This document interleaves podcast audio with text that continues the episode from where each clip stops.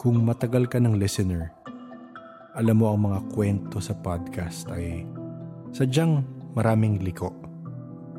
Mula sa isang topic, nagbubunga at dumadami ang mga inaikukwento. Nagsimula ang usapan namin ni Kai sa isang haunted house sa may Balintawak. At galing doon, bumunga na sa iba pang experience niya. Enjoy. So tonight, ang may ganoon tayong guest na listener and nag-message siya. And kagaya ng sinasabi ko palagi, parang uh, itong guest na to maraming baon. Marami siyang uh, may kukwento sa atin. Kai, good evening. Thank you sa pag-reach out. Thank you rin sa ano. Thank you rin na, yun nga, na ibabahagi mo sa amin yung mga story and experience mo. Hello, good Hello. evening and good, evening. good morning. Ay, oh, good, good evening. Sa Pilipinas. O nga pala, ayun. So parang uh, kailangan ko explain pala yun. Uh, si Kai ay nasa ibang bansa ngayon, na iba yung oras namin. Uh, siya na bahala mamaya kung kukwento niya kung saan sa anong ano, parte ng mundo. At ano yung mga nakikita mo doon? Doon ako excited. Pero sige. So, Kai, ano yung umudyok sa yung i mag, mag-reach out at magkwento sa amin? Actually, mahilig talaga ako sa mga horror na ganito. Una kong pinakinggan is si Sapphire. Mm, yes. Tapos oh. hanggang hanggang nag-watch na ako ng BuzzFeed Unsolved yung kay Shane and Ryan. Mm-mm. Tapos, syempre, madaming nagsiskip sila, walang masyadong ano. Hanggang sa kay Sir Seth Telmo. Yes, oo. Yun, nag-share, nag-share din kasi yung pinsan ko doon. Tapos yun, nag-start na akong maghanap-hanap ng mga podcast. Then, Then, napakinggan ko nga kayo sa Spotify. Yes. Ano pa nahanap? Ah, sabihin paranormal. Kasi hinahanap ko yung paranormal. Parang, tama naman yung spelling. Oo, oh, kasi may space ako. Oo, oo. May space. Oo. Ayun. So, dun, yun, napakinggan ko. Medyo takot ako dun sa iba eh. Okay. Sorry naman. Pero okay lang. Parang na, nakarelate naman din ako. Especially dun sa sa sleep paralysis. Ah, oo. oo. Which lagi ko siyang naramdaman nung hmm. bata ako. So, ikaw mismo, anong age mo na feel na may mga weird na nangyayari sa'yo? Actually, high school, sabihin ko siguro high school. Mm-mm. Kasi, sige, start tayo sa, saan ko ba gustong mag-start? Mm, start tayo dun sa mismong bahay namin. Ah, sige. Yan, sige. Ito yung bahay ni Lola. Ah, hindi. Iba Hindi pa, pa iba pa yun. Oh, okay. Ah, ah. Sige, dami Bali, nga. meron akong ilang ba to? Sige lang. One, two, three. Med- medyo, madami-dami siya. Go, go lang. Okay. Kahit ka na karami yan. so, explain ko lang. Yung bahay namin is seven-story house. Okay. Pero iba, iba-ibang family yung nakatira bawat floor. Kasi okay. yung, yung papa ko, 12 silang magkakapatid. Mm. Na-experience ko si Papa muna. Mm-hmm. Yung ginagawa, yung ginagawa pa lang bahay nila. Parang sa basement pa lang yung tapos. Bali, natutulog siya nung gabing yan. So siguro na alimpungatan siya, I'm not sure. Yes. Pero nung nagising siya, sobrang dilim na rin kasi wala pang masyadong kuryenteng open dun sa ginagawang bahay. Nakita siyang papalapit, na papalapit-palapit. Sabi niya, ah, uh, Wi, ikaw ba yan? Wi, ikaw ba yan? Di daw sumasagot hanggang sa nakita niya, mm-hmm. figure ng babae, itim. So, it means black lady siya. Oo, oo. Tapos, nung nagpanic na siya, tinawag niya na si yung mami niya. Ma'am, ma'am. Tapos, lahat na nagbukasan ng ilaw. Tapos nakita niya, lumiko siya sa balon. So, kasi okay. yung structure ng bahay namin, sabi ko nga, seventh floor siya. Yes. Tapos sa tapat mismo ng bahay namin, tutok siya ng balon. Okay. As in, balon talaga. So, medyo takot din ako sa balon na yun. Okay. Kasi before pa ma-renovate din yung bahay na yun, nung natapos siya, nung medyo nag-grown up na kami, yung balon na yun, may, may bahay din sa, may bahay sa basement.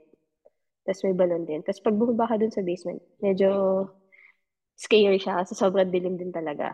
Kahit mm-hmm. may bahay. Parang ang dilim-dilim ng aura. Oo. Tapos yung anino, ano na ako nito? College. Andun ako sa sala. Bali, kaupo ako. So, pitch black. Mahilig kasi ako nun madilim, gusto ko pag may kausap ako sa phone, madilim lang din. Okay. may mga natutulog na din kasi. Sobrang dilim. Imagine mo, parang nakapikit ka.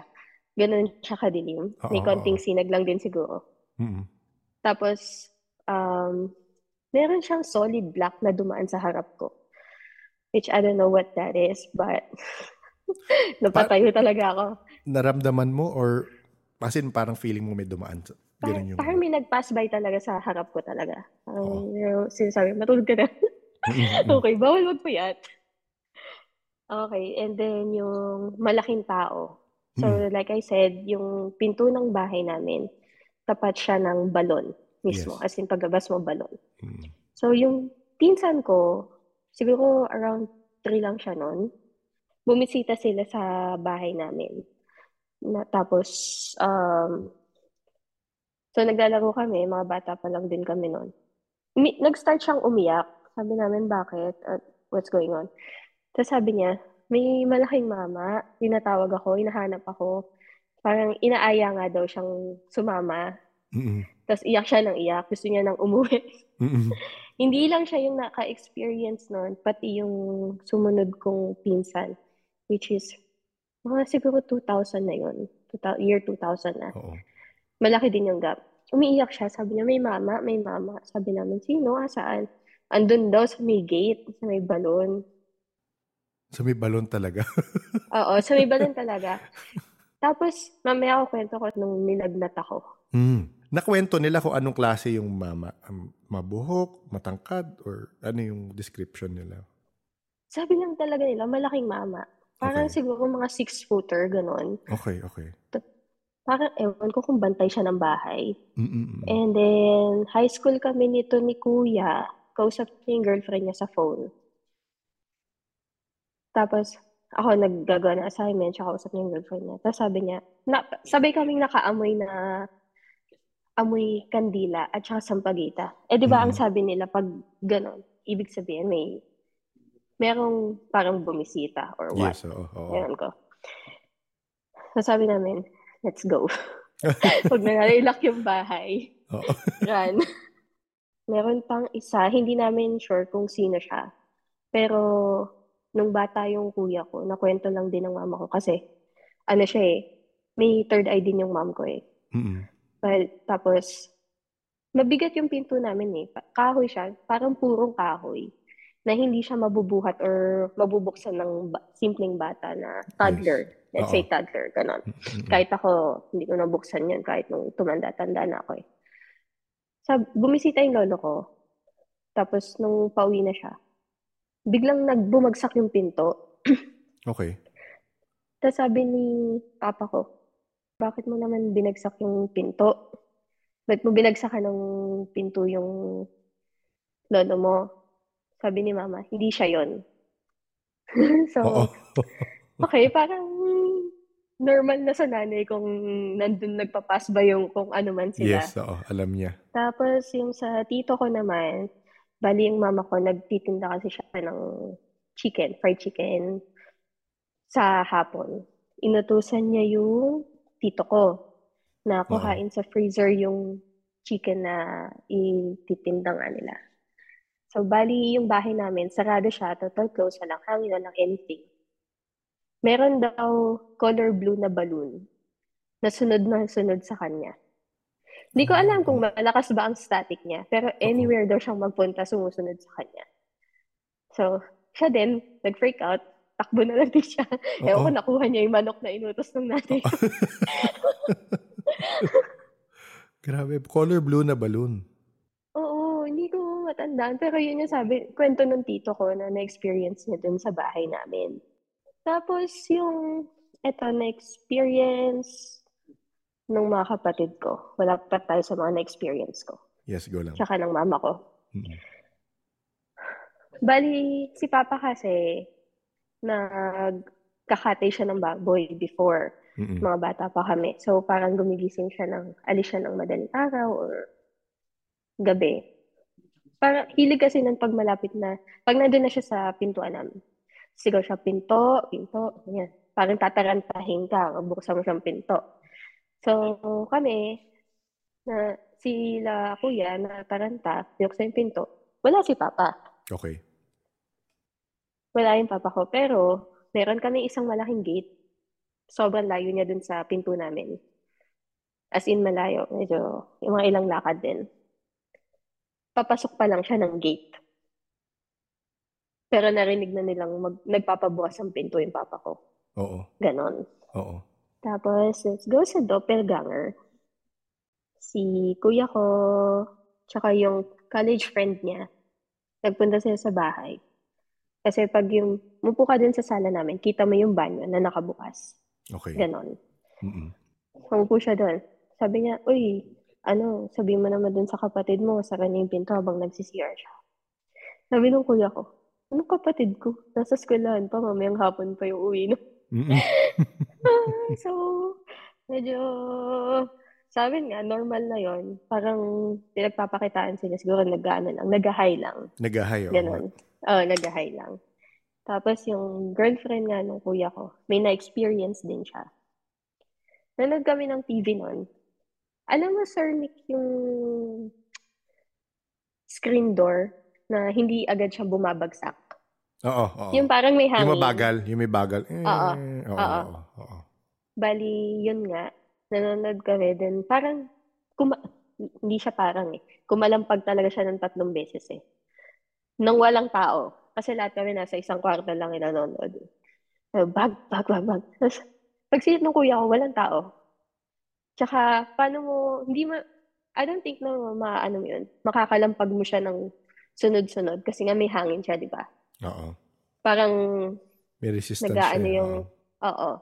So, ayan. Siyempre, karipas na naman kami ng takbo. Wala naman kaming choice. Parang ako yung laging ginagaya Okay. nung nandun pa kami. Kasi yung kapatid ko din bunso, na-experience din niya, sabi niya. Ano eh, Kuya, andyan na si ate. Kuya, nagdala na ng ulam. Tapos pagtingin niya, wala pa si ate mo, nandun pa sa kanto, na kay mama pa.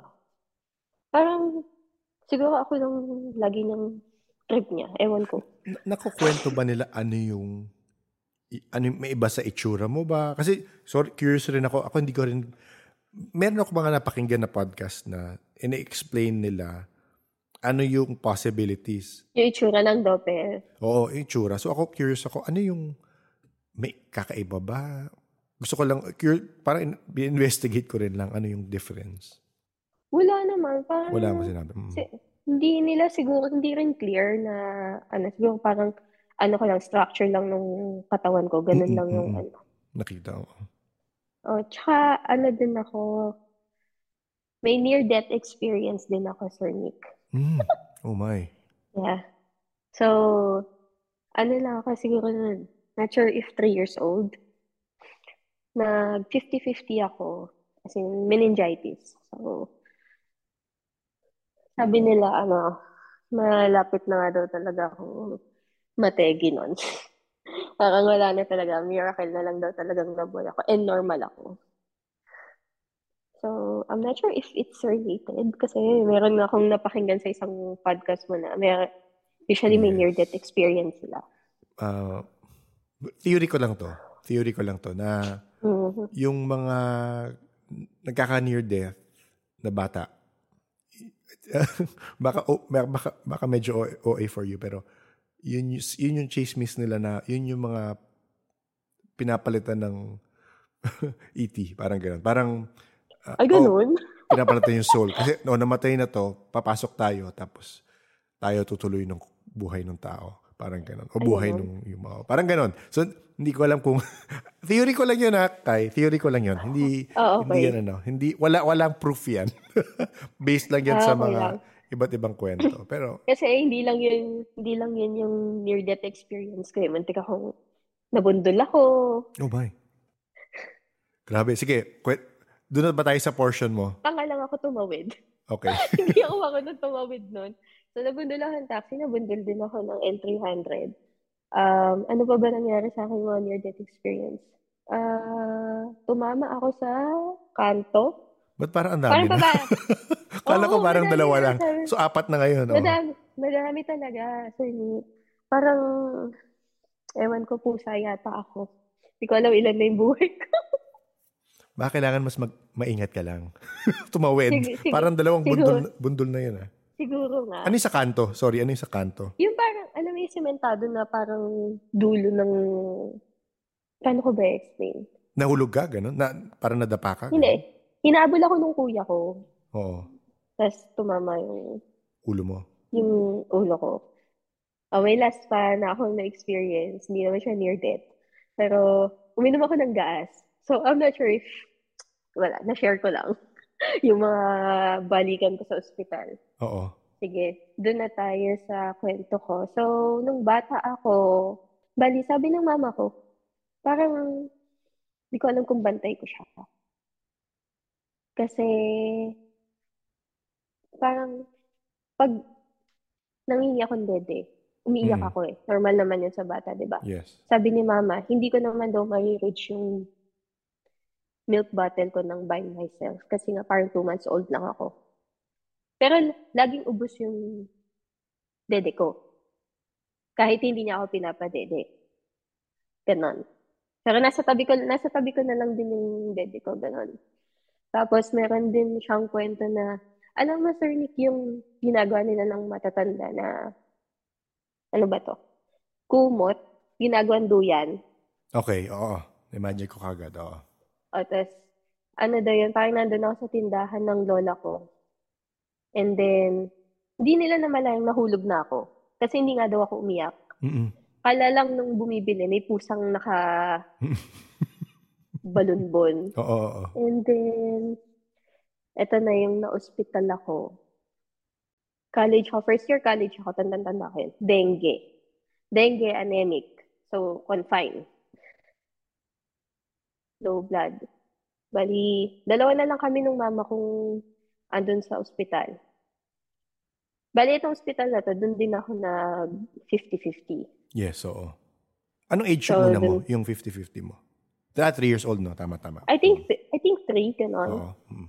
Alam ko, nagising ako ng 2 o'clock nun eh. May nagaham. Yung, hmm, may kumakantang ganon. Mm, mm, mm, mm. Kasi nag-check ako ng phone ko nun eh. So, alam ko naman, you're not supposed to look under the bed. Okay. Pero, alam mo, sa, di ba? Parang sa movie, sabi mo, o titingin pa yan sa ilalim ng ano, Oo, ng oo. kama. Mm. Pero ito parang, pag nandun ka sa spot na yun, parang tinatawag ka niyang tumingin kayo. Mm-mm. So, si Beshi, Mm. tumingin sa ilalim ng upuan, ay ng kama. Andun, may bata. Merong bata? May bata sa sulok. Mm-mm. Okay. Naka, na, nakaupo siya. Ang suot niya is, di ko alam kung year 80s or 90s yun. Alam mo yung baby collar? Okay. Yung mga suot ng bata na medyo puffy. Oo. Ano na ako nun? Palabas na rin ako ng ospital nun. So, imposibleng nilalagnat ako or mataas pa ang lagnat ko. Then, kulot yung buhok niya. Sinilip ko siya sa ilalim ng kama.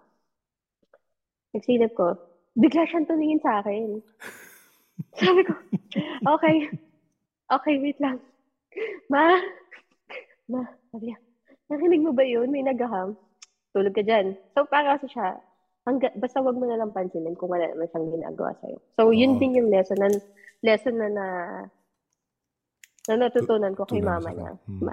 as long as hindi ka naman inaano, hayaan mo na. Oo. So, ayun na nga. So, kinento ko siya the next day. Wala naman daw siyang na-feel, pero ako, ramdam na ramdam, kitang-kita ko siya. And Oo. then, so, balik tayo dun sa, punta muna tayo dun, naka-discharge na ako, balik tayo dun sa bahay ng lola ko. Okay. So, yung, nabanggit ko yun sa tita ko, yung friend niya, meron siyang clear na third eye. Okay. So, parang pinapunta nila kasi hindi alam kung nabati ba ako or what eh. Yes, oo. oo. Pero ang diagnosis ng doktor, dengue, tsaka Okay. anemic na. Mm. So, hindi niya naman nabanggit yung part na yon. Parang sinabi niya, check mo lang kasi may nakita nga to. Tapos si ate, yung, si ate na friend, Mm-mm. ni tita ko, pumunta siya. Nung hindi ko pa sinasabi kung ano yung itsura ng bata na nakita ko. Dinescribe niya sa akin. And then, andun siya sa bahay daw ng lola ko, nakabantay. Parang, paano siya umabot dun? Ah. Paano siya umabot dun sa ospital? Oo, oo. Oo. Tapos, sabi ko, tapos pumunta siya sa bahay namin. E di, huminto siya dun sa may tapat ng balon. Sabi ko, ate, hindi ka na, pasok ka muna. Sabi niya, ayoko. May nakabantay. Yung malaking mama, Sir Nick. Oo. Parang ayaw daw siyang papasukin. Dinescribe, dinescribe Ah, niya. kinikilabutan ako. Oo. Dinescribe niya. Mal- malaking mama daw talaga. Ah, kinikilabutan ako. Tatay yung mabalay mo. Baka ano lang, Baka bantay nga lang talaga siya. protective lang. Oo. Siguro nga. I- isisingit ko lang. Minsan kasi, ang nakikita kong pattern minsan, meron talagang guides na protective. Very protective sa kung sino man yung Siguro gin- gina-guide nila. Hindi naman, wag hindi natin isipin na bantay eh. Parang, for me, parang, guide lang talaga. Ah, nandyan Mm-mm. para tulungan ka. So, siningit ko lang yun para at least kung Okay lang. kayong mga nakikinig dito, may na-encounter kayong medyo aggressive or medyo ganun, understand na lang na baka they are protecting something. Mm-mm. Oo. Pero yun, so, hindi siya makapasok dahil nga merong malaking mama na nakabantay Oo, sa parang hanggang dyan ka lang. Ganon. So, hindi talaga siya tumuloy. Hindi talaga. Nandun lang Mm, talaga mm, siya sa labas. Then, inaya na namin siya dun sa bahay ng lola ko. The day after nun, nilagnat na siya. Ah, nilagnat. Kasi pag nakaka... Oo, pag nakakita siya, nilalagnat talaga siya eh. Hmm.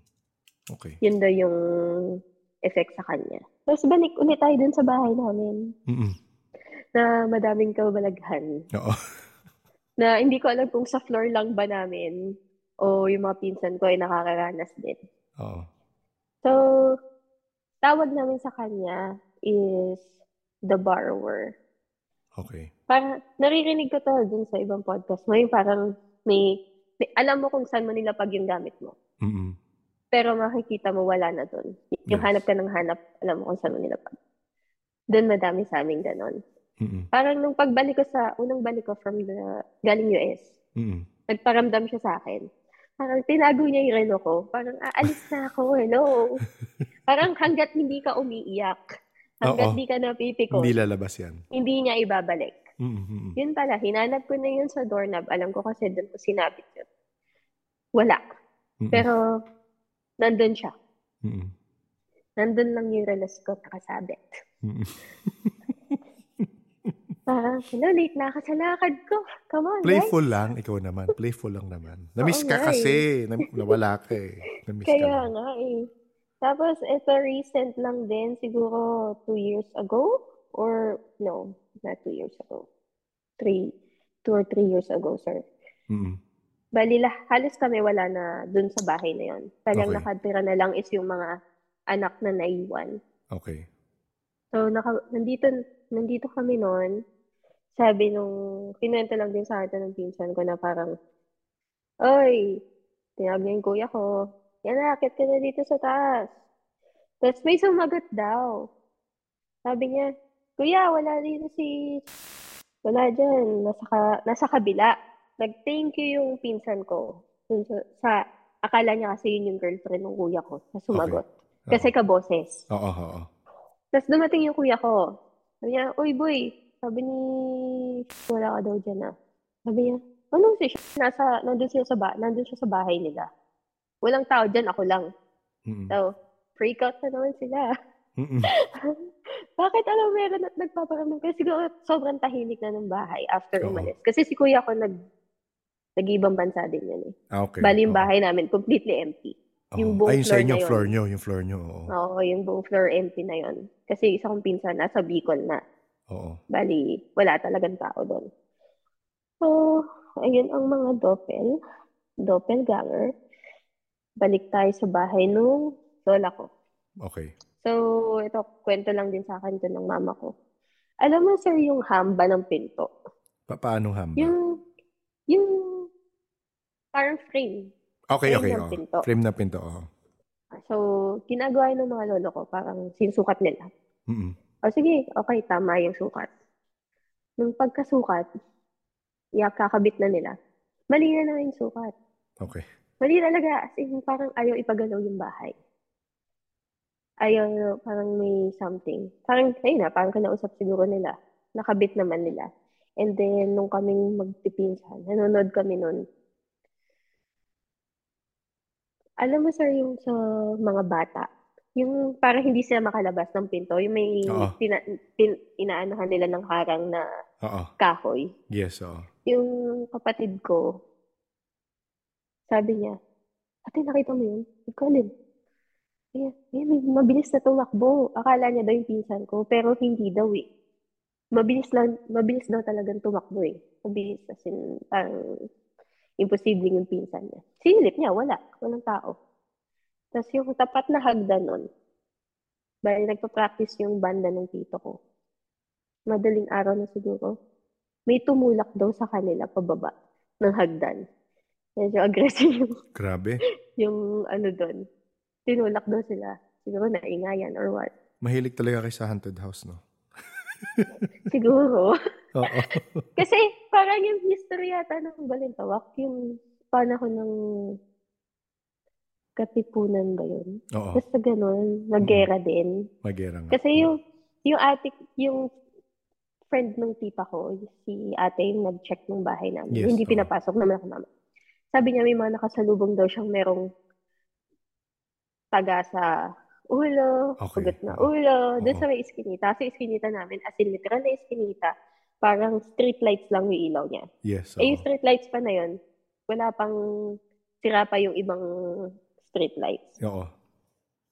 O sige, punta na tayo siguro dun sa para sleep paralysis. Okay.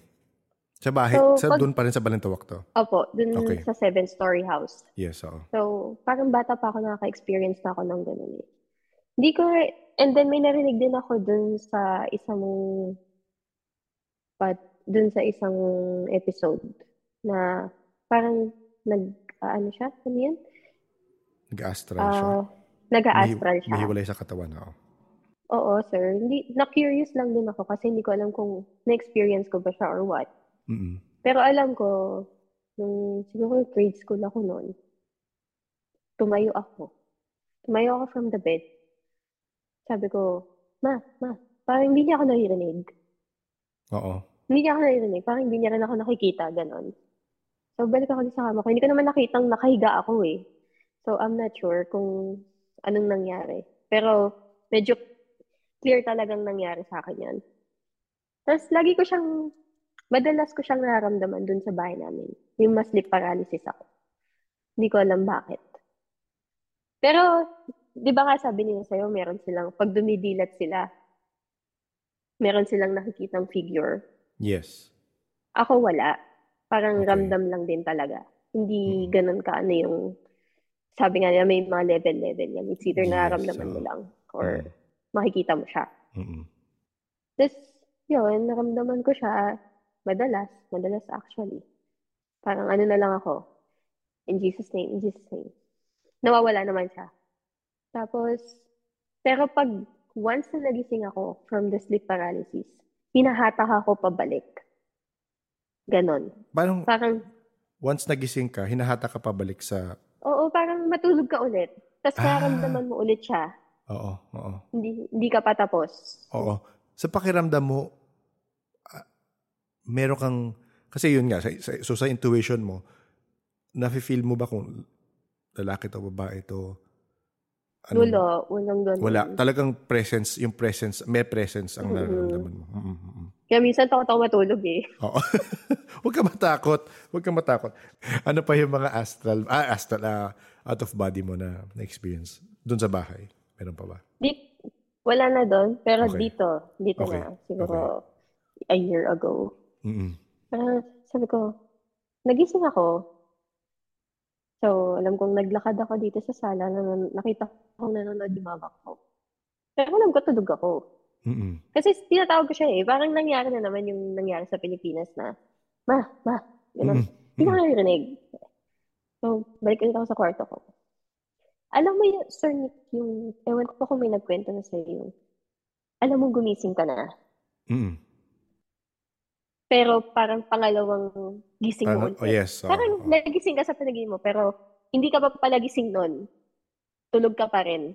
Tapos yung pangalawang gising mo, yun na talaga yung gising na gising ka talaga. Yung alam mo, siguro bumalik na ako dun or bumalik na yung, yung kalo ko sa katawan ko. Ganon. Ganon yung pahiramdam, yung, yung dito ko na-experience. Parang nagising na ako sa unang panaginip ko. But then, tulog pa pa rin pala ako nun. Parang may second dream ako. Pero... Pero totoo nga. Totoo nga nandun sila sa sala at lahat. Mm, Okay. nandito siya nun. Ah, ayun. Tsaka pag mataas yung lagnat ko, hindi ko alam, baka hallucination lang din. Lum- lumalaki yung elis ng electric fan or pag natutulog ako, meron, nandun ako sa disyerto na sobrang flat. Tapos mamaya-maya, dadatingan yung mga wild animals. Tatakbuhan sila. Parang ang gulo-gulo, ang gulo-gulo nung, nung paligid. Ganon. Or maingay.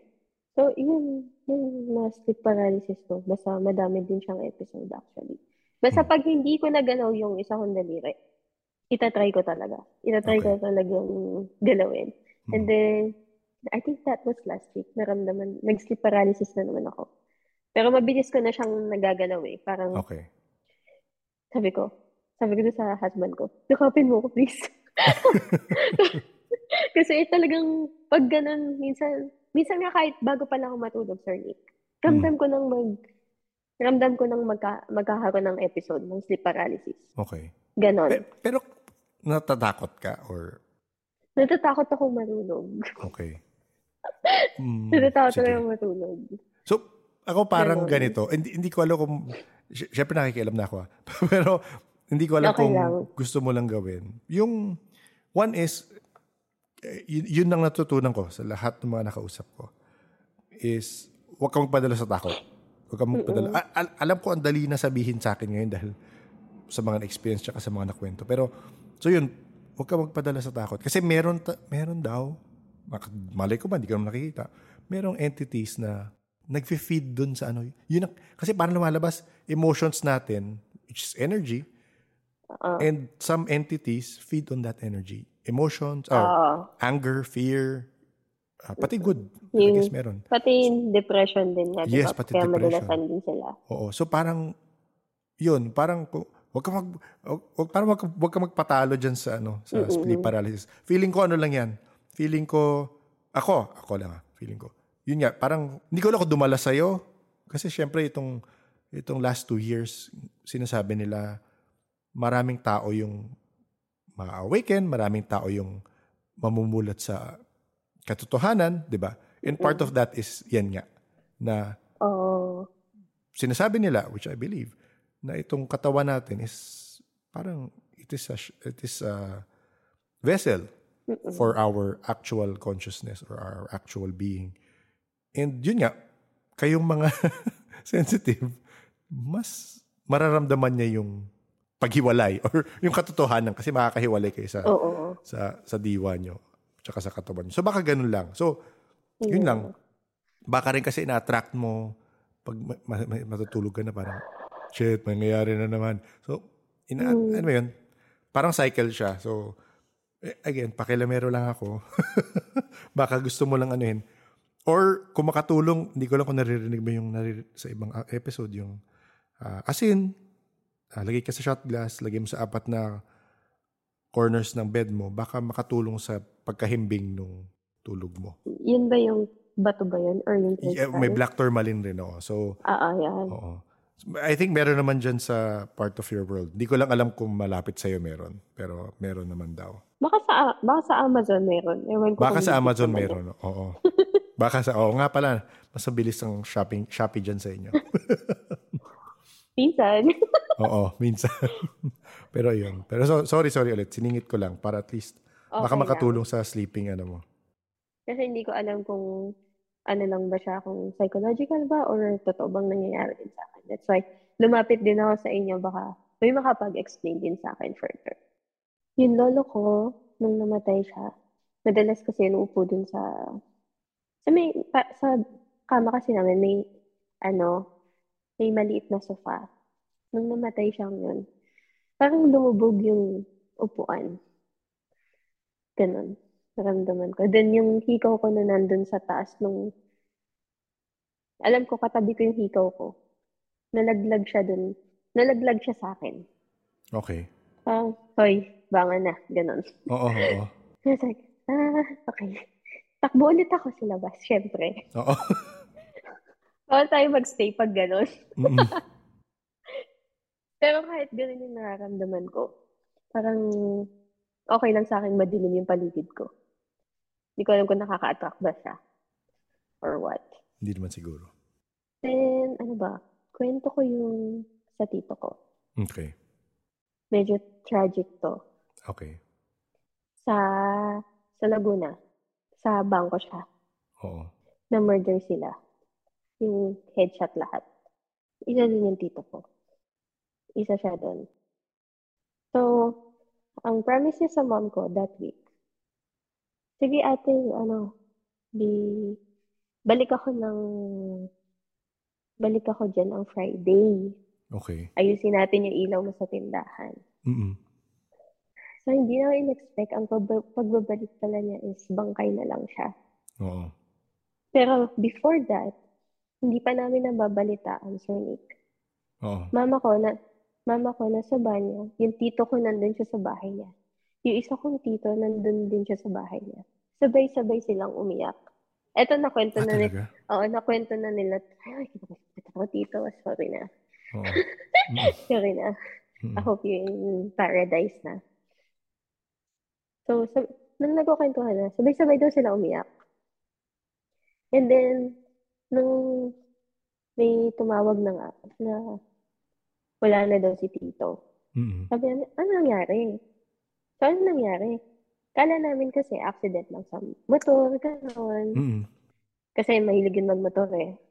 So, inabangan pa namin siya sa news na andun nga yung pangalan niya.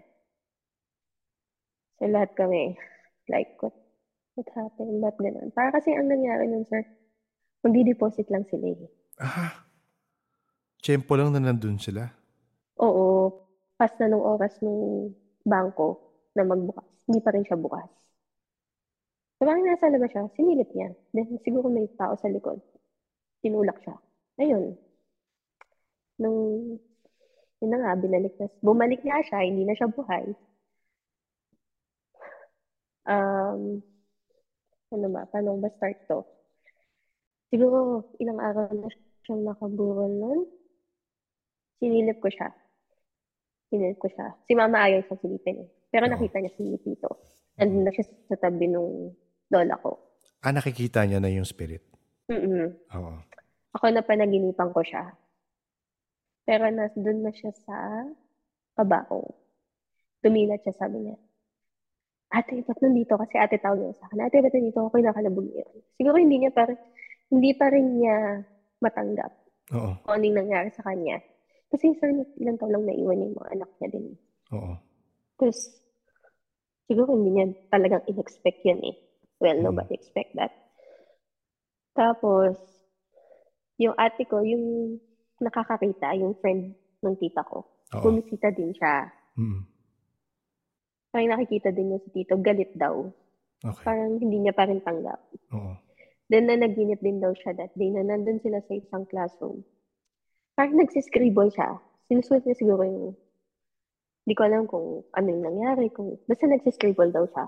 Mm. Nandun lang sila sa isang room. Nagsusulat, nagsusulat, nagsusulat. Pero hindi niya makita kung ano yung Sinusulat. sinusulat. Oh. After nun, nilagnat ulit siya. Tapos, fast forward tayo dun sa mga ka-work nila sa Laguna na dadalaw na sa Bible. Kasi dun siya binurol eh. Kasi nandun yung mama niya. Nung, kasi isang bus sila, tapos parang may pinagtanungan silang lalaki. Uh, saan po ba to? Ganito, ganyan. Tapos sumakay din daw. Tapos nung nakarating sila dun sa amin, may malaking tarpaulin yung tito ko. Parang mga ka-office mate lang siguro, pero hindi siya hindi siya kilala din sa office. Alam mo yun, parang, Oo. oh, punta tayo kasi may ka-office mate. Oo, Tas- na, na, tayo. Nung bumaba sila doon ng bumaba sila doon. Sabi na, oh, ito yung nagturo sa amin kung saan yung lugar. Parang gano'n, giniide Oo. sila ng tito ko. Oo, oo. Kasi naliligaw na yata sila. Oo. Oh, tito, sorry na talaga, kinikilabutan na naman ako. Baka sabi niya, oh, tama na yan. Siguro, last na dito, pakwento ko na yung part na, ano, pinahinto mo yung tatlong kara ng patay. Ayun. Yun nga. So, day nung ikikremate na siya, Sir Nick. Bali, sabi, bago lang, bago lang daw yung makina, bagong gas, bago yung kara ng patay. Pinahinto niya. Oo. Pinahinto niya. Nakatatlong karong patay siya. Karo siya. Pinahinto talaga? niya ng pinahinto. Tatlong sir. palit? Tatlong palit talaga. Lahat yun Oo. bago. Oo, oo. Kasi yung tito mo yun, mahilig yun magkalikot ng sasakyan. Ah, okay. Parang mechanic siya, parang mahilig siya magputing-ting. Mm-mm-mm. So, yung papa ko, mga tito namin, sabi niya, atid ka na namin. Papunta pala kami simbahan ng Sir Nick. Mm-mm-mm. Eh, yung papuntang simbahan na yun, kung saan tumirik yung huling karo ng patay na pinahiram sa kanila. Ano, huminto na siya, pataas yun. Pataas siya. Oo, oo. So, it, so binaba na siya kasi nga ayaw umandar. Parang nag-overheat pa nga eh. May nakwento Oo. pang nag-overheat eh. Ang bigat daw nung kabaong. Kabaong. Mm. Parang ayaw niya talaga. Ayaw niya Parang, talaga. Hindi no, pa ready, hindi pa. Hindi pa ako ready talaga. Naiakyat na siya, na-bless na. Eh, that time, ikikremate din siya. Mm-mm. Parang siguro, nung papunta na sila dun sa sanctuarium, umandar naman na yung karo. Pero nung ilalagay na siya dun sa, parang susunod, start na siyang sunugin. Yes, oo. Sir Nick nag-lock yung pinto. Parang ayaw silang palabasin. No. Ganon. Oo. Ang kinausap na din talaga siya. Sige na, tol. Kaya mo na. Y- yung mama mo, hindi siya kinakausap? Hindi nagkakwento Hindi. kung ano nangyayari nun. Oo. Hindi, sabi niya lang talaga. Yun niya lang nakakita si Tito dun sa burol lang. Ah, sa buro lang. Oo. Oo. Kasi parang ayaw niya silipin, ayaw din niyang ma-remember na ganun si Tito eh. Mm. Tapos, yun, edi yun, na ano pa rin siya, na cremate pa rin. Pero, yun nga yung mga pinaggagawa niya bago siya pumayag din. Pero kasi kahit ako, na-burn na ako, tapos, i-cremate mo pa ako eh. Parang Oo. double, double, Oo. ano na yun. Pero question ah, kiklear ko lang ah, Sige, sir. No, kasi parang pagkwento mo parang nonchalant na ganun eh. So nung sumilip ka sa kabaong, nakita mong dumilat siya at kinausap ka. Ganun ba? Sa, sa pangnaginip ko. Ah, sa panaginip, okay. Oo. kala ko, sa panaginip ko. kala ko nung sinilip mo talaga. Naku, okay. mag-freak out din ako. Oo. okay. Okay, okay, okay. Sa ko panaginip, okay. Wag naman. Oo.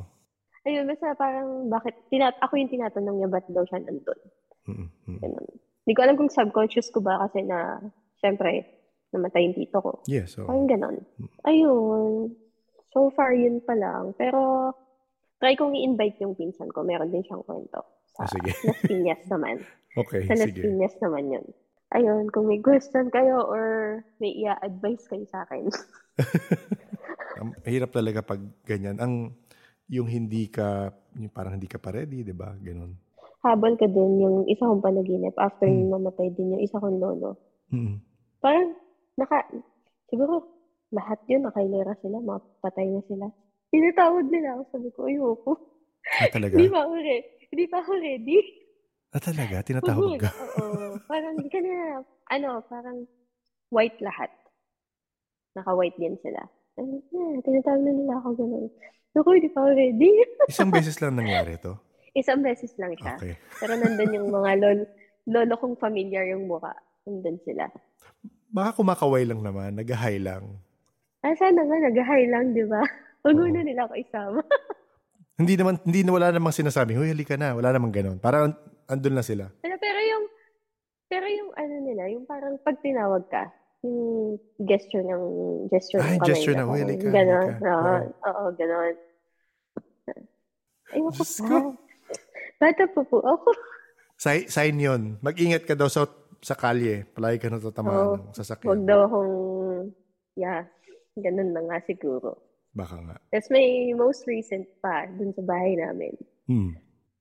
Eh, bali nandun na yung pamangkin ko, yung asawa ng kuya ko, pinsan ko. Yung Sir Nick, yung mga toys na tumutunog, pag may, may sensor. Oh, yes. Oh. Oh, yan. Yung tita ko, niregalo ni pamangkin ko ng laruan, yung baby. Mama, mama, yung mga gawa ganun. Pag may dumanan, mama, mama. So, itong kapatid ko, ano siya, ano kasi yan, nag-work siya ng late night. Pati yung asawa ng kuya ko. Habang tulog yung baby, nag-work doon. Bigla daw tumunog yun. Walang lumalabas sa kanila. Oo. Sino yun? So, sabi ng kapatid ko, ate, putulin ko yung wiring, ha? Oo. Pinutol niya. Oo. Pinutol niya. The next day, ate ko, tinapon na. Oo. sabi ko, ay, kahit ako, ganun ang gagawin ko. Oo. Kaya sabi Maging ko, Annabelle pa yan. ako, hmm, Kaya kahit ako, pag nagkano ako, walang, walang ano ha, walang teddy bear or editing. Na gumagalaw yung mata. Tama. ano ko, no. Pag may naisip ako, share ko ulit, kahit sa Oo. Discord. Ay, meron pa pala. Hmm, Retreat yan. din. Ah, sige. Oh, go. Ah, yung isang retreat namin sa church, hindi talaga kami, hindi talaga namin church yun. Body church yun nung mga pinsan ko sa Las Piñas. Yung i-invite ko din pag may time siya Oo. na mag-share din siya ng story. Sige. Nag-retreat kami nun sa Laguna din ata yun. May beach. Siyempre, hiwalay ang babae at lalaki. Parang na, pa-last day na namin. Parang nagkakatakutan na. Yung kuya ko, meron, nakita daw nila doon sa may parang court. Pero ang kuya ko nandun siya sa, nandun lang din siya sa balcony ng room malapit sa room nila. Tapos yung iba daw nakakita ng groom and bride dun sa beach, naglalakad-lakad. Pero Ah, wala naman daw. Oo, wala naman daw. Tapos meron din mga nakakita na white lady. Yung white lady na yan, ako Diyos ko po, hindi ako pinatulog nun. Kasi parang yun na nagkakagulo na sila sa second floor yata or third floor. Doon yata nakita yung white lady. So everyone nagpapanik na talaga nung night na yon before kami umalis. So lahat kami walang tulog before kami umuwi. May pugot na ulo pa nga daw silang nakita.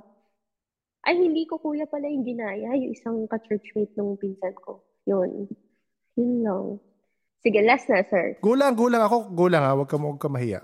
Naalala ko na yung kwentong ikukwento ko sa'yo sa panaginip din. O, sige, sige. So, before mamatay yung father-in-law ko, di ba ano yun, parang kasabihan din, pag natanggalan ka ng ipin sa panaginip, Panaginip, mo yes. mamatay. Oo. Mm-mm. So, after a week, yung father-in-law ko namatay after ko managinip ng ganun. I'm not sure if it's totoo ba. Oo, oo. Hindi ko rin alam. Tapos, Hindi ko rin alam. Oo. parang twice siya nangyari sa akin. Hindi ko lang matandaan kung sino yung another one na nag-passed away. Tapos, meron pang incident na yung friend ko na nasa Dubai, ano, college friend ko siya eh. Parang, nanaginip ako. Sabi sa akin ng lola niya na nag-pass away, na hindi, never kong na-meet, sir. Hmm. Never. Never, even in oo. person. Oo. Parang siguro pinakilala niya lang ako through picture, ganon. Oo. Ayan, dito, ganon. Nag-pass away na yon. Sabi niya, sabihin mo kay na mahal ko siya, ganon. Mhm. Mag-iingat siya lagi. Tapos, minessage ko yung friend ko. Sabi ko, Uy, babe, uh, panagiging ko si lola mo. Hindi ko pa naman siya namimit, pero sabi niya, mahal ka niya. Mhm. Tsaka lagi ka daw mag-iingat. Umiyak. Oo, oo. Kasi super love niya yung lola niya na yun. Oo. Tapos, nito recently, yung best friend ko naman, sabi ko, Uy, ano, ano yung itsura ni tita mo, yung reason na namatay due to COVID? Sabi niya, eto. Sabi ko, oh, napanaginipan ko siya. Sabi ko pala, napanaginipan ko yung tita mo. Sumasayaw siya, masaya na siya. Oo. Tapos, sabi niya, kulay green na jersey shirt pa nga yung suot niya eh. Sabi niya, hala, favorite shirt niya yun, tsaka mahilig siyang sumayaw. Tapos ayun, pinakita niya pa sa akin yung picture na yun yung suot. Oh, oh my goodness. Oo nga. Ito na naman yung goosebumps ko. Wala, yun na, share ko lang. Sige, invite ko yung pinsan ko tsaka yung mama ko kung Oo, tanong mo lang. mag ano siya. Oo. Kasi yung nanay ko medyo, medyo ano to eh, medyo may pagka-introvert minsan. Sabi ka na, wala naman video. Pagkukwento ka lang. Okay, Itong Okay. dalawa ba, walang question? Wala itong question yung dalawa. Pero yun, sige. Direct, wala akong question, pero Ay, sige. may share lang ako. Yung Oh, go, go. regarding dun sa kapag may namatay na ano, ah, immediate na relative. Kasi ginagawa namin sa province namin, um, by the way, Miss guys, sa ano kasi ako, ah, Dumaguete, so Bisaya. Um, possible talaga yung nababati ka sa mga ganong area. Yung sa Cebu, oo. Oh, Kasi okay. may mga, meron silang mga dala-dala. So, Oh, yeah, ginagawa, Kinikilabutan ako. ginagawa, may, gina, meron kasi talagang may mga taong may mga intentions. So, Mm-mm. ginagawa talaga Oh. nila yun. Parang normal na sa kanila yun. So, yung sa, ano, yung sa pag kami namatay, ah, gin, ang practice namin, ginagawa namin, nagpuputol kami ng rosary. Tapos yung rosary, Oh, pinapadala namin dun sa namatay para wala agad na susunod. kasi. Mm, Oh, okay. Oo. Pero kasi, di ba, parang um, inevitable naman kasi talaga yung death. Parang Yes. for the ano lang, Mm-mm. pamahiin kasi na, na napas, parang hindi, para hindi agad like maubos yung family, ganyan. Mm-mm. Kasi yung rosary, Okay. di ba, kade, para siyang chain. Mm-mm. Chain, Kung puputulin yun, kailangan walang maiwan na beads. Pag pinutol yun dun mismo, dun sa ibabaw nung, nung namatay. Nung, ah, okay. Oo, tas So, kaba, sa taas ng kabaong. Sa taas ng kabaong, i-open siya. Minsan, ang gina, yung Mm. last time nung namatay yung tita ko, um, ah, ano ba, two years ago yata, sa ano niya mismo, bago siya takpan ng lupa. Ah, talaga? Ah, okay, okay. Opo. Pero ang, I mean, ang nagdibing lang kasi kami lang mismo, yung mga pamangkin niya sa, Mag-aanak. oh, sa mga kapatid niya. eh. So, Mm. kasi yung, yung husband kasi niya direct ah, Chinese. So, Okay. Oo, so hindi sila, iba yung paniniwala nila. So parang nahati kasi yung ano ng tita ko. Pero yung ginawa namin, kasi nung naunang namatay kasi yung husband niya. Mm-mm. Oo, Ah, nauna? oo Okay. naunang namatay. Tapos, eh since wala naman kasing practice na ganun sa Chinese, sa part nila. So, ayun, Ayun, oo, na ano namin na. Eh kasi yung family namin talagang ma- mapamahiin. Oo, so, so yun, feeling namin. Eh, yun nga, Miss Kay, nakarelate ako sa'yo kanina kasi before, before mamatay si tita namin, nanaginip ako na yung sa ngipin. Palagi akong may ganyan. Tapos, oo, Mm. direct. Pag may, ba, may Oh, ganyan, la, eh, ang, ang medyo ano lang kasi, yung family, eh, yung family lang ng dad ko, like kami lang mismo, magkakapatid, yung nananaginip ng ganyan sa family. So, Mm. parang kapag kami ganun kami, parang yung bunso ko, o yung bunso namin, or yung pangalawa, isasabihin agad namin kay mama. Kasi para, parang, o Mag-ingat. ma-warn namin kung sino yung, pa, parang aalamin ni mama sino bang may nararamdaman, may sakit, ganyan. Nung tita ko before namatay, ako yung nakapanaginip nun. Tapos, ang nangyari pa, birthday yun ni mama. Kinabuka, kinamadaling araw siya namatay. Yung tita ko. Tapos, ano yun eh, pagkagising na pagkagising ko, saka nagtumawag si mama sa amin na namatay si tita. Tapos ikukwento ko pa lang sana sa kanya na, ma, natanggalan ako ng, Oo, pin- oo. ng bagang. Tapos feeling ko matanda yung like parang senior yung mamamatay. Kukwento Oo. ko pa lang sana sa kanya, hindi ko na kinuwento direct kasi ano Tapos eh, na, oo, wala na eh. Tapos masama na yung loob ng mama ko eh. Ayun. Kaya yun yung, Madalas din sa akin bagang. mm, usually ganun pag, Yun, ano, pag, ano, alam ko na na, pagka hindi siya matatanggal, ibig sabihin parang medyo mga, medyo mga nganib pa lang yung parang magkakasakit pa lang siya ganyan. Pero pag talagang natanggal siya, tas usually minsan ano pa nga eh, talagang duguan yung buong bibig ko sa panaginip. Kasi sobrang sakit. Sa akin, sa akin, ano eh, buong ipin minsan. Mm. Like, oh my God. Okay. I'll keep that in mind. Salamat. Opo. So, dapat, kaya report mo rin sa mama mo. Para, yeah, feeling ko may oo, no? yung mommy nyo po, Miss Kai, baka may alam siya. Magtanong lang po kayo sa kanya. Usually, yun talaga yung mga parents talaga kasi kapag ang kids may nai-experience na ganyan like sa akin, kaya, kaya ako nakakakita or may na-experience na mga ganun is because yung sa father side kasi eh, may uh, gifted kasi sila. Mm. Mm, so, minsan may, may, may generation na gano'n na hindi lumabas sa ganitong generation pero sa generation natin. Ganun. Oh. Mm. So, so, so kaya sa'yo rin, minsan bagang Mag- napapanaginipan. bagang, bagang. Or buo, buong ipin.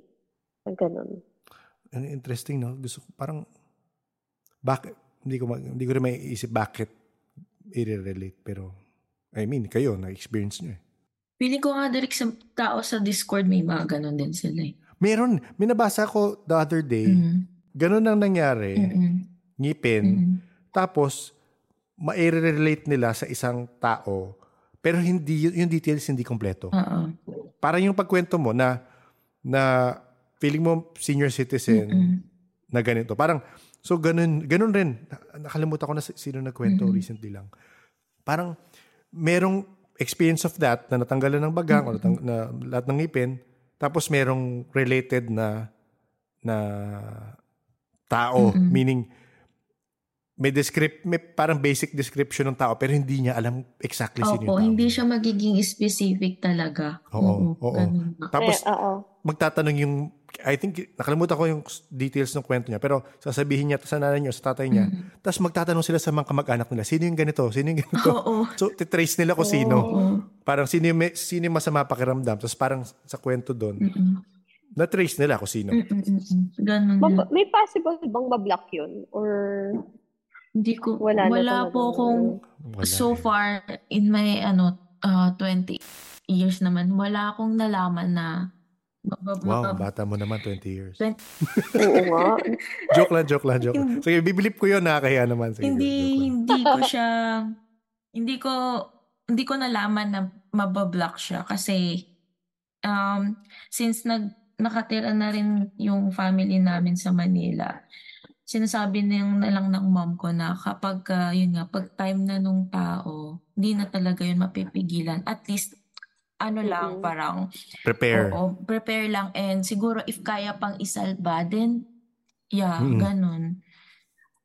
Kasi sinasabi naman ni mama na yung mga spirits naman kasi kaya sila ganyan nagpapa, ah, paparamdam sa panaginip kasi baka gusto lang mag-warn or yun, nag-guide din kasi sila. Pero yun nga, usually daw, ito naman si Papa, sinasabi niya na minsan hindi sila yon So, minsan huwag kayong nakikinig agad Mm. kung ano yung sasabihin Oo. nila. Ganyan. Pero yun, Mm-mm. unless, unless talagang um, gising ka, bu- ah, buhay, buhay yung utak mo, tapos biglang magpakita sa'yo, may sasabihin sa'yo. Yun. Pero Mm-mm. kapag panaginip, wag agad daw kasi nga hindi nila hindi natin alam kung sila ba yon kasi nga nakaalis na sila dito eh. Tapos kumbaga parang magpapakita pa sila ulit. Ganun. Yun yung sinasabi sa Pero, akin. pero yun, Papa. oh, may, may may discernment talaga Mm-mm, involved yeah. pag ganyan na hindi mo, yun nga, pero baka kaya hindi ko alam kung gaano kadalas ka makapanaginip, Mm-mm. tsaka ano, baka gusto mo i-dream journal siya. Kasi minsan, Oo, nakakalimutan mo na, di ba? Nas- ko nga yan. Oo. Isulat mo lang, tapos check mo, minsan, i-check mo yung, minsan may mangyayari na napanaginipan mo na pala, tapos nangyari siya. Mm-mm. Pero dahil hindi mo naman Mm-mm. ninonote, hindi mo na-check. Di ba? Na nangyari. Or in Pero yun, yes. Series. Oo, in- oo. Mm. So parang feeling ko yung yan to an- for, for me to answer your question na masastop mo ba.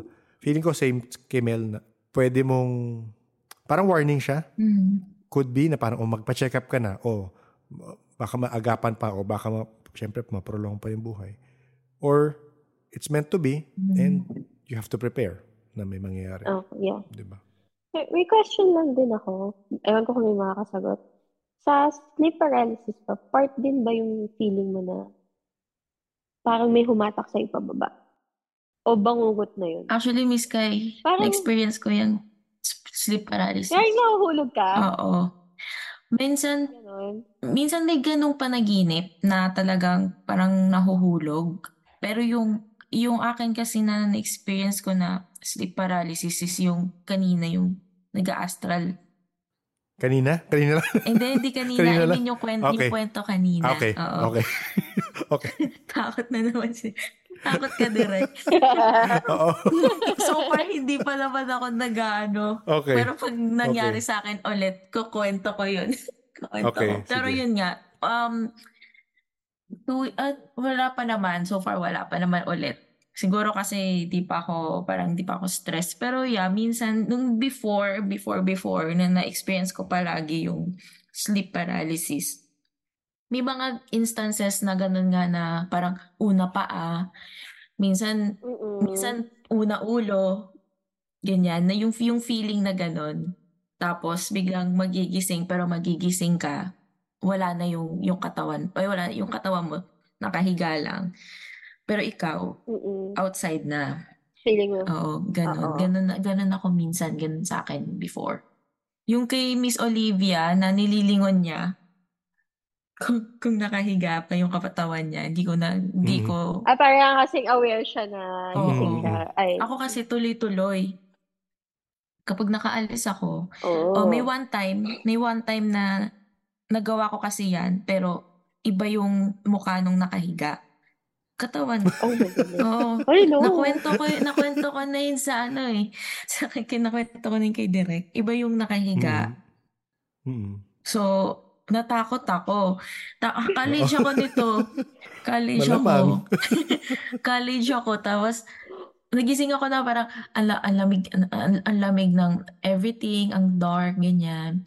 Tapos, ni, nilingon ko yung, yung body ko. Same position, same, same body, ganyan. Pero iba yung face. Okay. Oo. So, Pero di ba, sabi nila, may thread daw yun. meron. Yung- Oo. Na, narinig ko yun eh, dito sa podcast research, na may Mm. thread siya. Mm-mm. Oo, sabi Yung nila may thread yung katawan mo, may thread Mm. siya. Mm, so alam mo kung kung pwede kang bumalik para makabalik ka, ganyan. Oh my God. Oo, yun. Yun nga eh, bigla ko naalala, yung nakausap namin two weeks ago, taga Japan na Pinoy. Sabi, siya, medyo madalas siya mag-astral. Mm. As in, medyo madalas. And sabi niya, alam nyo, kung hindi nyo alam paano siya i-control, Mm. huwag nyong gawin. Mm. Kasi delikado siya. Sabi niya, Mm. delik- siya daw, siya nag-stop na siya. Mm. Kaya, yun. Yun nga, so far pa naman, hindi ko pa naman tinatry. Bigla kasi siya nangyayari. Pero yun, Oo. ayoko din Oo. kasi maka-encounter. Huwag lang kayo lalayo. Oo. Huwag lang kayo. Kasi, Wala akong plano. Oo. kasi yung iba, exciting. Pag inisip ko siya, uh, ang exciting kasi parang nakaka-travel ka talaga Yes, different. Pero yun nga, sabi niya, hindi mo hindi mo mag-gauge kung totoo pa yung napupuntahan mo, Mm. imagination mo. Ah, Sabi niya, kagaya nun, minsan may na-encounter siya na ando si San Goku, ando si San Goku, ando si Naruto. So sabi niya, hindi, hindi na to totoo. Sabi niya in his mind, hindi na to totoo. Yung astral niya. Pero yun. Pero sa sleep paralysis, normal ba yung parang pagising mo, hinahapo ka na, hingal na hingal ka? Oo, Miss Kai. Kasi pagod ki. Nawala yung ano. eh. Okay. Oo, normal yun. no, normal Para madalas, Okay. oo, normal eh, no? Grabe maka-normal eh, no? Oo. Normal sa'yo. Normal sa akin. Pero yun, I mean, normal mo na mafe-feel yung like gano'n, na pagod ka talaga.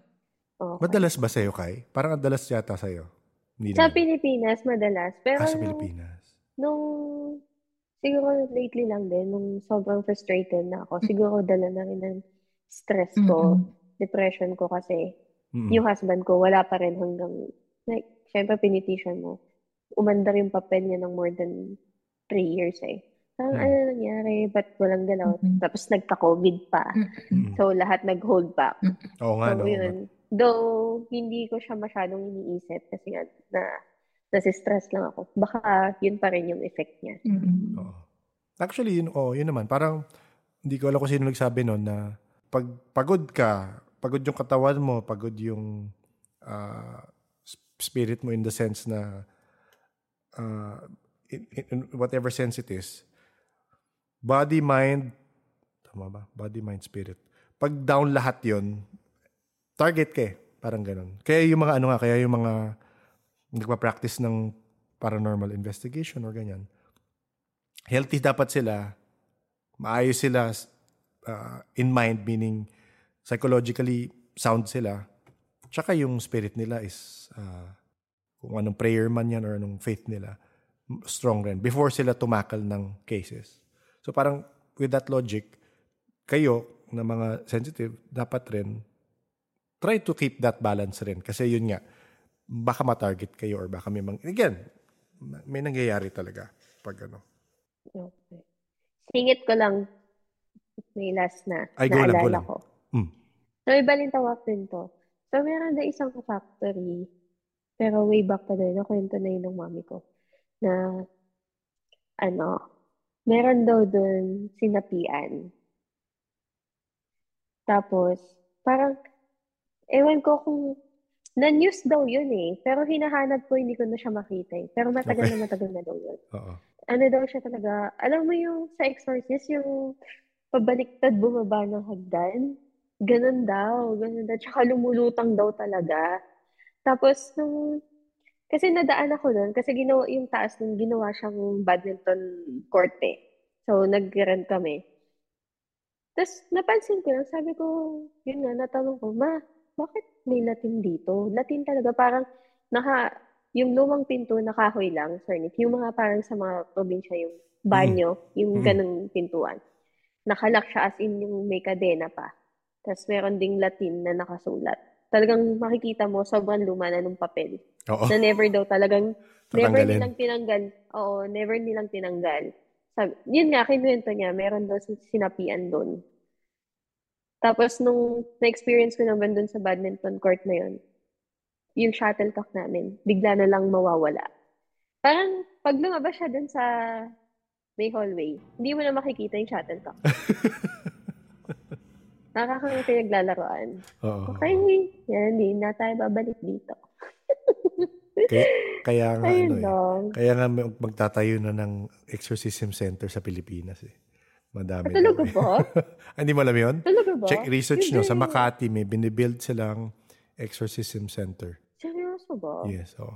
So ako nga parang acknowledgement na yan ng church eh. Na, mer- na meron, one, na meron. Acknowledgement rin yan that they know ways to combat uh, evil entities or negative entities. Pero takot ako dyan sa mga sapi-sapi. Ayoko ng ganyan.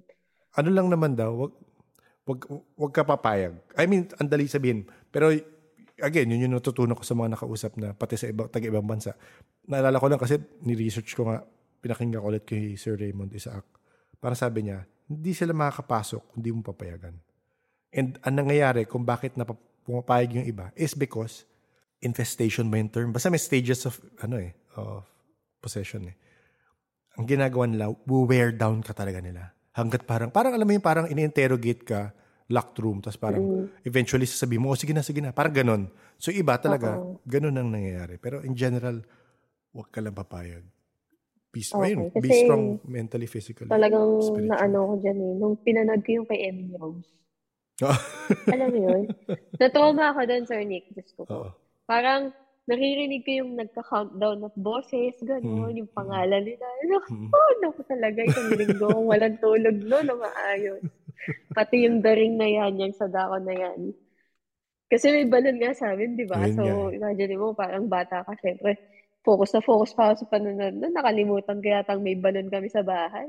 Tapos yung nanay ko, nag-uwi pa siya ng bilog na salamin. Matanggal na. Ginusto mo yan, pinanood mo eh. Oo. Pero mahilig ako manood, pero duwag ako. Oo, oo, oo. Gets ko yan, gets ko yan. Para ikaw, di ba, mahilig ka ma Oo, oo. makinig, pero Ano, mahilig ako manood. naman. Mahilig ako manood eh. Mahilig ako manood. Pero kaya ko pa, yung mga, sup- kagaya nun, nasa, nasa isang gadget ko, yung Conjuring 3. Siguro, dalaw, dalawang taon na nandyan. Pero humahanap akong tamang timing bago ko panoorin. Para mapanood. Oo, so uh, baka, baka kailangan medyo uh, umaga, gano'n. Hindi madilim, gano'n. Kami magpipinsan na ginagawa namin. Yung pinsa ko dati, hawak pa niya yung remote eh. Para pag yung intense na, i-mute direct yung Oo, oo, oo, ayun, oo, yun. Ganon. Nung pinanood ko yung Hunting of Hill House, napanood mo na yun? Yeah. Sa Netflix? Eh, Hunting- yun talagang walang, walang ano dun eh, walang preno-preno. Parang, Oo, wala, wala. Wala kang, hindi mo ma-ready yung sarili mo. Uy, uy, sino yun? Uy, ano yun? Parang ipi-playback mo pa nga eh. Ako yung mute naka-ready dun. Nakahawak ako sa mute nun. So yung, yung, eh, sorry sa spoiler sa mga hindi pa nakapanood nun. Pero yung part na yung sumigaw yung kapatid nila sa kotse, hindi ako nagulat nung kasi nakamute ako nun eh. Kasi, kasi syempre, na, nasa field ako, di ba? Nasa field ako nung, nung ganyan, di ba? So alam ko pag yung music nagbe-build up na, hmm, alam ko, oh, may mangyayari na. so mute na ako. Pero di ba sa Hunting Hill House, walang word, wala ding warning. Parang bigla na lang may mag puf May audio cues. May audio cues siya minsan. Meron ba? Oo. So parang Hindi very subtle, very subtle. Kasi alam ko lang kasi ginagawa ko yun sa pag may project kami minsan na ganyan. So talagang may konti na hmm, tapos tuma- tumata. Alam ko na yan. Oh, may mangyayari. Ah, so alam okay, ko na. mute. Oo. So mute, nakamute ako. So di ako nagulat nung sumigaw yung kapatid sa kotse. Kasi nakita ko Oo. lang, ha? nagulat ako, nakita ko. Pero hindi ako, ah! Kasi iba dun sa moment na yun talagang, ah!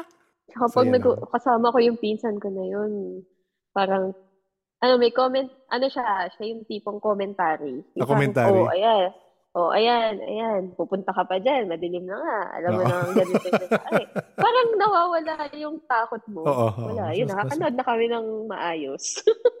Mas nakakatawa. Kahit walang ganun. mute. Mm-mm. Mm-mm. Kahit walang mute. Thank you. Thank you, Kai. Salamat, salamat sa pag-reach out. Salamat rin sa story. Thank you rin. Oo. Parang appreciate ko din yung yung channel mo. Oo. Natuwa ako. thank you, thank you.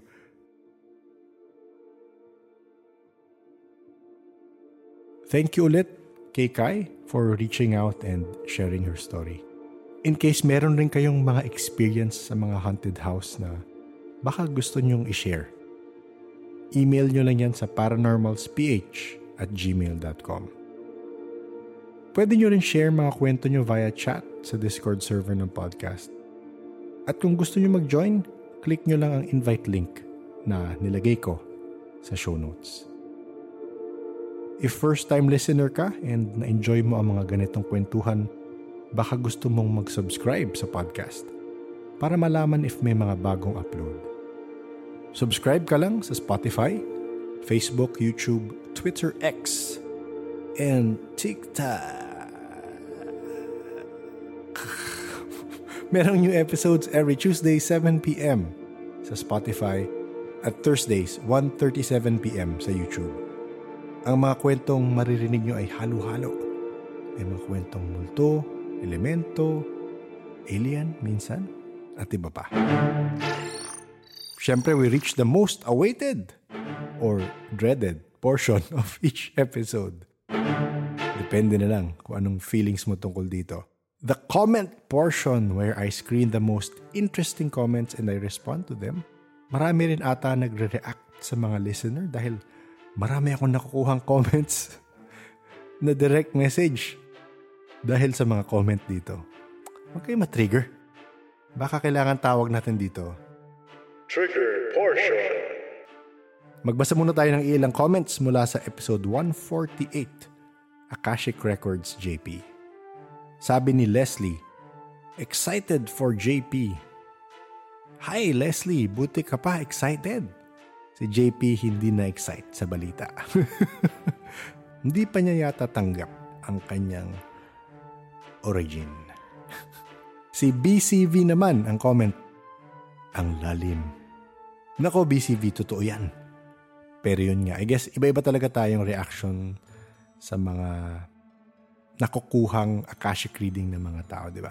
And I guess iba-iba rin yung reaction ng mga taong nakakakuha ng Akashic reading. Depende sa pag-interpret mo. Sa iba, malalim yung introspection. Sa iba naman, siguro medyo surface level ang pinapansin or parang they choose to ignore some stuff kasi it's their right, it's their story technically. So, kagaya nga niyan, naalala ko yung Akashic ni Liz. So, kakaiba rin yun. So, baka gusto nyo hanapin yun. I think Akashic Records ang title ng episode. Pero yun nga, ah, BCV, KKT, sabi ko nga, kanya-kanyang trips. Si Zelax, napakomment tuloy. Sabi niya, si Sir JP yung takot sa palaka, di ba? Oo, siya yun. ang ating forever na lover boy, Sky Chris Ford. Sabi niya, saan kaya nakaget si JP? Mukhang goods yan ah. Ano ba, ano ba ibig mong sabihin nakagets? Ano ba yung nakaget na yon, Sky Chris Ford? Kamusta ka na ba? Kamusta ang love life? Siguro okay ka ngayon kasi hindi mga sawi ang comment mo. Pero ano meaning mo nung na saan ka nakaget? Goods item ba yung sinasabi mo?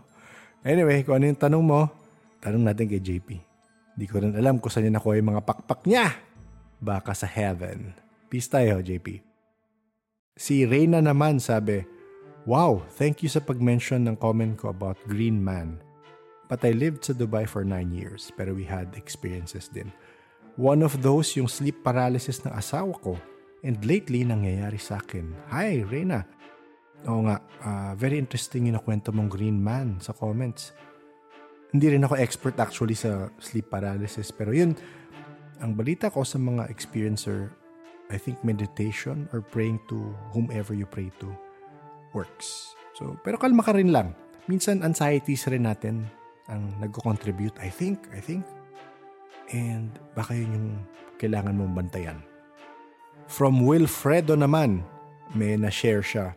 Nag-YouTube ako minsan about how to access the Akashic Records. Isang gabi, biglang may narinig ako banda sa left side ng ear ko. Sabi, Wag. Kaya ayun, Eddie Wag. ayun naman pala, Wilfredo. Nadadala ka sa isang salita. Wag daw, ba? Pero yun nga, naniniwala ko na may mga impormasyon tayong nakukuha sa tamang panahon. Baka sa experience mong yan, sabi ng gabay mo, o ng abyan mo, o ng spirit guide mo na, wag muna. At least, nakikinig ka. At tingin ko yun ang importante. Naisip ko lang, huwag sana ako bisitahin ng guide mo. Pero try mo ulit mamaya. Tapos if wala nang magalit, wala nang bubulong, baka pwede na. ba? Diba? Try lang naman. Si Cheryl sabi, Angel pala si JP. Oo, sa pagkakaalala ko, off the air, ang sabi niyang pangalan niya, angel name niya ha, Avicin, Angel of Hope. Joke lang yun. Ang last comment, ang nagsabi si Yue, sabi niya, they might be a bit delusional. Well, Mr. Yue or Miss Yue, kanya-kanyang opinion yan. Baka sa mata ng ibang tao, delusional lang sinasabi nga ng mga ibang nagkukwento. So, end na muna natin ang ating comment or ating trigger portion. Mukhang na-trigger nga yun si Yue sa ating episode.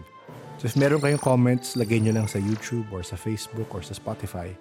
And as long as hindi yan bastos, babasahin ko at magre-react ako. Siyempre, di natin makakalimutan magparamdam sa ating paranormal Patreons and coffee supporters. Ten-tararan! Kim, J, Z, Christine, JT, JD, K, B, Justine, Biker Mama, J, Leia, J3, May, Shibone, and Ola. A big thank you for your support. Kung gusto nyo supportahan ng podcast sa ganitong paraan, pwede nyo check yung Patreon and Coffee links sa show notes. For Patreon, there are certain perks for certain uh, tiers. So pwede kang sumama sa calls or pwede kang mapadala ng early episodes if edit ko ng maaga. You can always support in other ways. Pwedeng makipagkulitan sa comments rin. Shout out kay Joms J sa mga comment niya. The Paranormal Podcast is engineered and produced by F90 Productions. Like I said, this podcast is independently produced, and I would appreciate it if you can please rate the podcast on your podcast platform. Uh, Apple, Podcast has a rating system. Spotify has a rating system.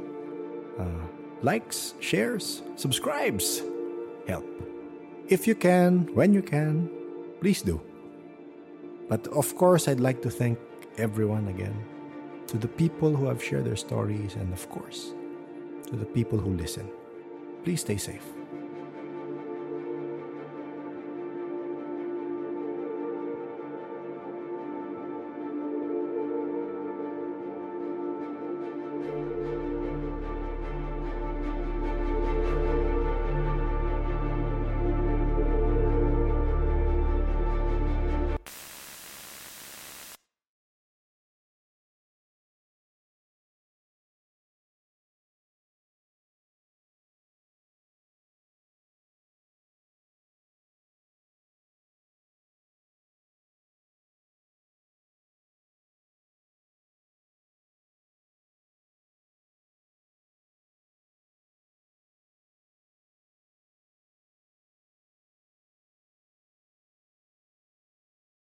Okay, kakaibang LL to dahil kukuha tayo ng portion galing sa interview na to kung saan may kinikwento si Mel. Si Mel ay isang past guest natin at para sa LL portion na to, meron siya mga kwento tungkol sa gayuma, kulam at iba pa.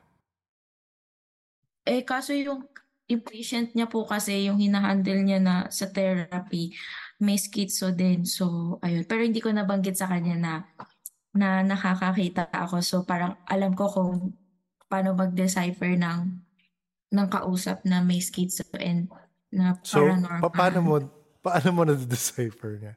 Kung may nakikita talaga siya. Nakikita ko sa kanya. Sa kanya mismo, dun sa taong kausap ko. Kasi minsan, direct, kapag, eto, meron akong, ah meron akong friend na sabi niya, feeling niya na may disorder siya. And then, nagpa-check up siya. So, nagpa, nagpa-psych siya. Pa-psych, psychiatrist siya. Tapos, psychologist din. Ang sabi sa kanya, ah meron siyang borderline disorder. Tsaka, hallucinations. So, tinatanong ko siya, sabi ko, ah, sabi ko sa kanya, hindi ako, hindi kita iti-therapize ha, pero as a student lang ako kasi syempre I'm learning din eh. Pero hindi po ako clinical psychology, um, industrial setup yung sa akin. So, tinanong ko siya, ah, kausap ko siya in person. Sabi ko, "Oh, pa- pa- ah, anong nangyayari sa'yo? Ganyan. Tapos, kinuwento niya na ganitong oras nga daw, ganyan. Tapos, yung kausap, sabi niya, yung naririnig daw niyang kausap, ah, parang tawag nito, bigla lang daw magpa-pop up sa tenga niya, ganyan. Tapos sa mind niya. Tapos minsan nasa likod, ganyan. Tapos sabi ko, habang kausap ko siya, nasa likod niya. Tapos sabi niya sa akin, like, like ngayon, bumubulong siya sa akin. Pero sabi ng doktor, ah, ano lang daw, hallucinations, ganyan. Tapos hindi ko siya, hindi ko sinasabi sa kanya na nasa likod lang niya kasi hindi siya nakakakita direct. Oo. Oh, tas hindi rin siya nakakaramdam. So kaya na kaya na kaya na ano ko na kaya sinabi ng Na-validate ng Oo. doctor na baka nga hallucinations niya kasi wala siyang anything sa Hearing lang siya. Oo, sa Hearing hearing, lang lang, niya. Tapos, di, nasabi niya, kagaya ngayon, sinasabi niya sa akin, dinidescribe niya sa akin kung anong suot mo. Sabi ko, habang kausap niya ako, sabi ko, ah, okay. Tapos nakikita ko yung, nakikita ko yung bumubulong sa kanya na nasa likod. Kaso dark. So medyo nasad ako. Kasi sabi ko, Hindi naman porket dark, sasabihan ka ni JP niyan. oo, yung color kasi. Yung Oo, color. color. So, feeling ko kasi nag-manifest yung emotions niya kasi depressed yun eh. Depressed yung Mm. si friend. Ayun, alam, I mean, aware pa rin siya noon. Hanggang ngayon, yun pa rin yung, ano niya, yun pa rin yung struggle niya. Hindi pa siya makamove on dun. So meron, tingin mo meron? Mm. O na-manifest niya? Na-manifest niya, oo. So, tingin ko na-manifest niya yun, yung entity na yun. Tapos, ayun. Nakikita ko siya pero siya hindi niya nakikita. So, pag kausap, magkausap kami or pag magkikita kami, like last time nagkita kami, kasama niya yun. Tapos, umaano lang yun, ikot lang yun sa, sa kanya, nasa kanya lang yun. Wala naman siyang ginagawa sa akin, pero dinidescribe niya lang kung ano yung, nakikita ko siya, pero ko siya naririnig. Mhm. Kasi, hindi pa ako nakakakausap ng mga ganyan. Kasi ayoko kumausap dahil, Kita ka, kita ka lang. Oo. ayoko kumausap kasi baka magkaroon sila ng Huwag mo na call. ba? Huwag, Oo. huwag mo. Kasi takot ako na baka magkaroon sila ng hold sa akin kapag nakausap ko sila. So parang tuloy-tuloy sila.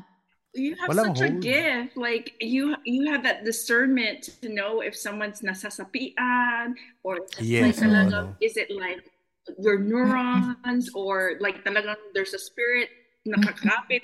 You have that ability that can say like I see you. Get out. Like parang like you're not helping my friend anymore. Parang ganun. Mm. Ah, tapang-tapang ko no? And then when it's my turn like, but I mean, I'm just saying, like, for someone who has schizophrenia, because when I have to, you know, help someone who's in that, like, talagang mindset, there's no Mhm. talking sense to them, di ba? And Mm-mm. paminsan, schizophrenia, ang daming voices. They can say, like, Oo. nine up to 10. That's so confusing for that person. Mhm. Na parang na-drown nila. Like, they don't know who they are anymore. Parang ganun. Mm. Pero yun yung sad. eh. K- Sinasabi ko nga sa isang friend rin namin na psych who, who cannot see naman. Pero parang hindi mo alam minsan if merong mga schizo na talagang they can hear. Yan, similar dyan. She can only hear. But she cannot see, she cannot feel. Mm. So it's hard, di ba? Hindi mo alam if sensitivity yon or talagang mental disorder. Yes, oo. Kaya hindi rin po ako nag, ano, clinical, Oo, di ba? clinical Mm-mm. psych kasi nade-drain nila yung energy ko minsan. Empath po kasi ako. So, kapag ka, ano, um, na, naisip ko na na kung ano yung maging risk sa akin kapag ka may kinausap akong patient, friends ko nga lang eh, nade-drain na nila yung energy ko. so, kaya hindi po ako nag, nag clinical. Although, willing naman akong mag, ano, mag-help. Pero yun nga. Kasi na, nakikita ko na yung self ko na in the long run, ako yung mahihirapan. Kasi hindi ko Oo, alam kung paano. Kasi nung, na, nung, nung kinontak po ako nila direct, dito lang din ako natututo sa PNP lang din. So, kasi nakakamit na ako ng mga may parang mga um, mga talagang nagpa-practice as mga experts sa ganyan. So, nagtatanong lang din ako sa kanila. So, doon ko lang din po natututunan yun na, ah, okay, yun pala ibig sabihin ng mga nakikita ko or naririnig ko, ganyan. So, yun po. And Kai, you know, when you were saying that your house was haunted, all I can think about, kakapagod nga, haunted, but seven stories, all I can think about is the hagdan. like. Hagdan. Anong floor ba kayo doon, Kai? that, that was my first thing, like seven stories. I'm like, oh crap. May elevator ba kayo? Buti naman lang yung floor namin, nasa first floor lang. Ah, okay. First basement tas first floor. Pero yung mga pinsa ko, pag nagkakayan sa rooftop, Diyos ko naman, sa rooftop talaga. Layo. Pero, ang ano lang din ng bahay namin, yun, yung structure kasi parang, pagbaba mo, may salamin. Pagbaba mo, may salamin. So, pag, baba, every time na bababa ako, may isang malaking salamin. Kakaripas na ako ng takbo, Oo. baka ano pang makita ko. Okay, hindi, tayo, hindi natin, ano yan, Oo. Oo. ayoko. Oo.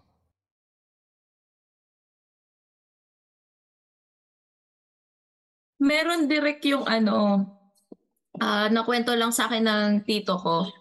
Meron daw yung buhok nung girl. Oo, tapos ah itatali sa parang ano bang basta maliit na kawayan yun eh. Maliit na kawayan para ang term sa amin sa Bisaya bagakay. Tapos tatali doon yung buhok ng girl. Tapos pag mag-chant ka lang na wag mo siyang patulugin, ako lang iisipin niya. Ganon.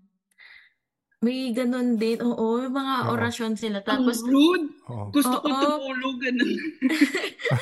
Takot na ganun. tapos meron din yung ano direct yung um pero ito kasi para ma-reverse yung eh, ay kandila din naman to pero para, ito para ma-reverse yung curse na binigay sa Yung kandila, 'di ba? 'Di ba may meron siyang tip Tapos yung nasa dulo niya, yung bottom niya flat. Yung yung flat yung sisindihan mo. So yung tip, yun yung ibabaliktad mo. Yun yung gagawin, yun yung dadagan mo para ma-reverse Oo. yung curse. Tapos Ah. Oo, tapos mag ah, magpa-pray lang na parang ah, kung ano yung ginawa nila sa yung masama, hindi naman bumalik sa kanila pero parang ma-feel din nila yung naging pain mo. Oo, ah. to reverse the curse lang. ganun. The curse curse. oo. Mm-mm. Usually ginagawa yun sa mga na kulam. Pagka nag, nagpapatawas ka, ganun yung pinapagawa. Babalik ta rin yung, oo, babalik ta rin yung kandila, ganyan. Pero kapag ka may, ah, parang pagka, kunwari, ah, sa barang, iba kasi yung intensity ng barang Yes, sa oo, iba eh. kulam. Sa barang Oo. kasi they, Yung barang yata, hindi na siya ma-reverse eh, di ba? oo, kasi yun talaga, Masa-stop. papatay talaga sila Oo. pag barang. Pe- Para masa-stop mo, it depends yata kung gaano katagal na yung barang. Oo, So, kasi, LJ, yung barang is ano, may insects na coming out of your body. mm Oh. Oo. They use insects to Okay. infiltrate your um your mind.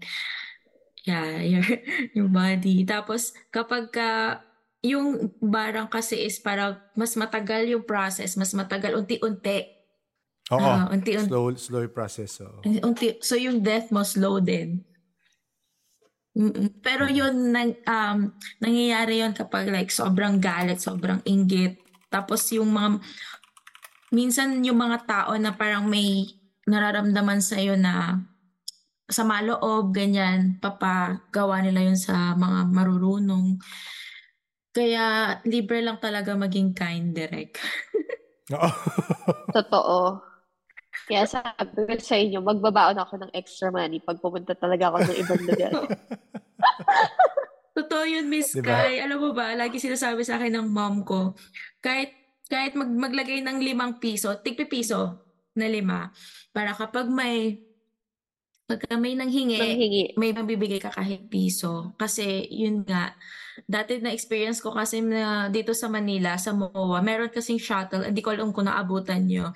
May shuttle dito sa MOA, tapos may mga, ah ano yun, Badjao Direct, yung tumutugtog, Hmm. ah.